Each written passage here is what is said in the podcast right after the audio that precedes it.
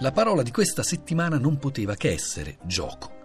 E a parlarcene non poteva che essere Stefano Bartezzaghi, linguista, enigmista, giornalista, scrittore. Bartezzaghi insegna semiotica allo Yulm di Milano e collabora con il quotidiano La Repubblica. Tra i suoi libri possiamo citare almeno Non ne ho la più squallida idea, L'orizzonte verticale, invenzione storia del cruciverba, Non se ne può più, il libro dei tormentoni o anche Come dire Galateo della comunicazione e ovviamente l'ultimo, uscito quest'anno per Inaudi, che si intitola M, una metronovela.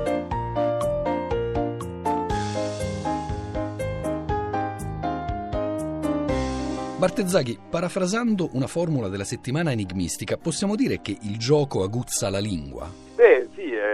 Sicuramente possibile. Nel gioco della settimana enigmistica si chiede di aguzzarla da sé, in realtà, la, vista e io ho quelle vignettine temo invece di perderla, che i dettagli sono così piccoli, però certamente il, il gioco mm, è qualcosa che ci fa vedere la lingua che normalmente usiamo come strumento quasi soltanto funzionale. Un gioco di parole spesso ci costringe a riflettere sulle possibilità alternative della parola, infatti eh, lo diceva Marshall McLuhan, che eh, di giochi di parole ne usava tanti anche nei suoi saggi, sono invisi agli intellettuali perché distraggono dai concetti e fanno insomma, concentrare sulle forme. Direi che è per quello che ci piacciono. Quindi non dobbiamo sentirci in colpa per questo, Bartezzaghi. Ma il gioco, tra l'altro, come lei ha dimostrato in un suo bel libro di qualche anno fa, ha molto a che fare non solo con l'enigmistica, ma anzi parecchio con la nostra grande tradizione letteraria. E allora, Bartezzaghi, quali sono stati i nostri più grandi scrittori giocatori? Insomma, per limitarci ai, ai, maggiori, a partire da Dante Alighieri, la lingua di Dante, tra le tante sfaccettature della lingua dantesca, c'è anche una grandissima attenzione proprio alla sonorità, all'orchestrazione sonora e fatalmente si cade in una dimensione molto prossima al gioco. I dantisti poi si offendono quando io dico questa cosa, però mi dispiace per loro. L'italiano è una lingua anche molto umorosa, no? quindi appunto troviamo delle formule classificabili come gioco nell'Ariosto, sicuramente in eh, Giovanni Battista Marino, ci sono proprio delle, delle vere e proprie contrapetrie, il gioco francese che dà anche un po' sull'osceno. No? Nel Novecento eh, Calvino per quanto riguarda la struttura dei suoi testi e per quanto riguarda la lingua vera e propria sicuramente Carlo Emilio Gazza ma tra le figure retoriche ce ne sono alcune che corrispondono anche a dei meccanismi enigmistici. Penso per esempio alla paronomasia, che spesso è semplicemente un cambio di vocale o un cambio di consonante. Beh, certamente c'è una, un rapporto molto stretto perché sono giochi combinatori, quindi appunto si possono aggiungere, sopprimere, combinare o leggere al contrario delle sequenze quando lo fa uno scrittore si chiama retorica, quando lo si fa a fini di giochi si chiama enigmistica, però proprio anche le possibilità date dall'arte combinatoria, quelle sono, e la settimana enigmistica ha anche una rubrica in cui pubblica dei brani poetici della tradizione italiana con le X e le Y sostituendo delle parole che sono parole di gioco, no? Silvia di Leopardi che finiva all'inizio di sua gioventù Salivi, Salivi è anagramma di Silvia, che Leopardi lo sapesse oppure no che Leopardi lo sapesse oppure no. Dando buca a Godot era tutto un suo libro Bartezzaghi basato proprio sui giochi di parole e come capiamo dal titolo anche su alcuni che riprendevano elementi letterari. Quali erano per lei nella sua memoria, nel suo ricordo, i più divertenti e non dica che non ne ha la più squallida idea?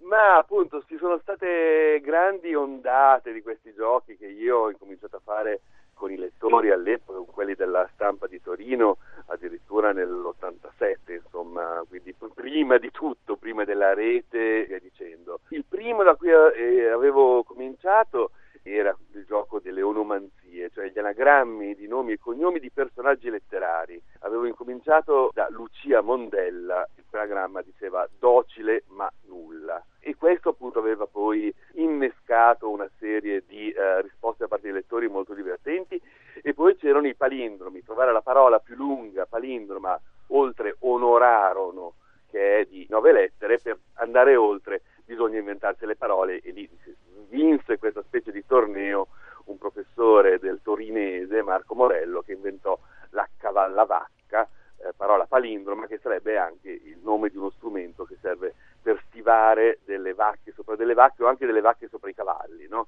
quando uno, un allevatore ha poco spazio, magari un allevamento in montagna. E questa insomma, diciamo, è stata la parte classica del mio lavoro in questo particolarissimo settore. Con Dando Buca a Godot si arriva invece ai tempi nostri, ai giochi che diventano virali su internet, sui social media, soprattutto su Twitter in un momento, dove facciamo moltissimi palindromi, ma soprattutto ecco, questo gioco del Dando Buca Godot era il gioco dei titoli rovesciati e ovviamente è un'interpretazione al contrario di Aspettando Godot che mi aveva particolarmente divertito. A Cavalla Vacca era un altro titolo di un libro di Stefano Bartezzaghi, ma adesso proviamo a muoverci per un attimo Bartezzaghi sull'orizzonte verticale. E dunque la domanda è questa: tra i giochi enigmistici, il più linguistico è davvero il cruciverba?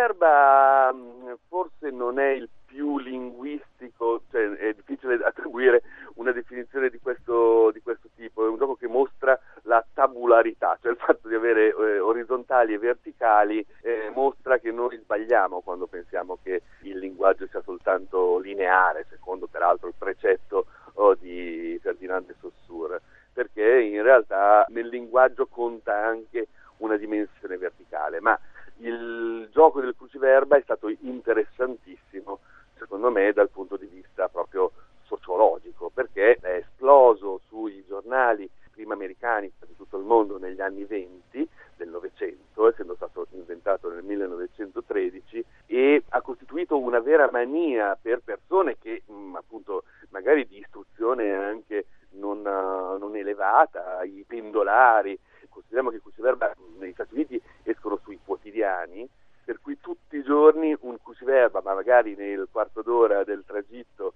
uh, in uh, metropolitana per arrivare in ufficio, ed è la, l'unica per molti esperienza consapevolmente diciamo metalinguistica, no? gli utenti della lingua che riflettono su quella perché devono pensare eh, che eh, relazione a nove lettere e rapporto ne ha otto, quindi il cruciverbo è uno dei pochi luoghi della lingua italiana in cui i due termini non sono sinonimi e interscambiabili.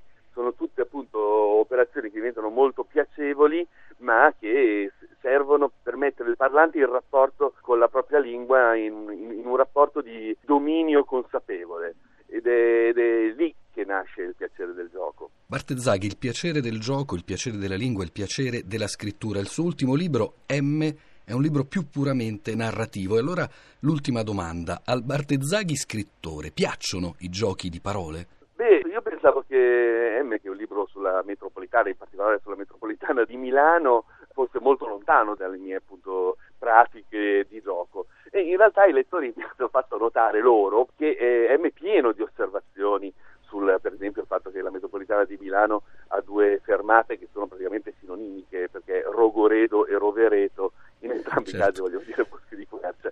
Si vede che la mia attitudine al gioco è entrata proprio diciamo, nel linguaggio macchina, per cui non me ne accorgo più neanche. E evidentemente c'è sotto un modo di vedere alle parole diciamo, il più qualificato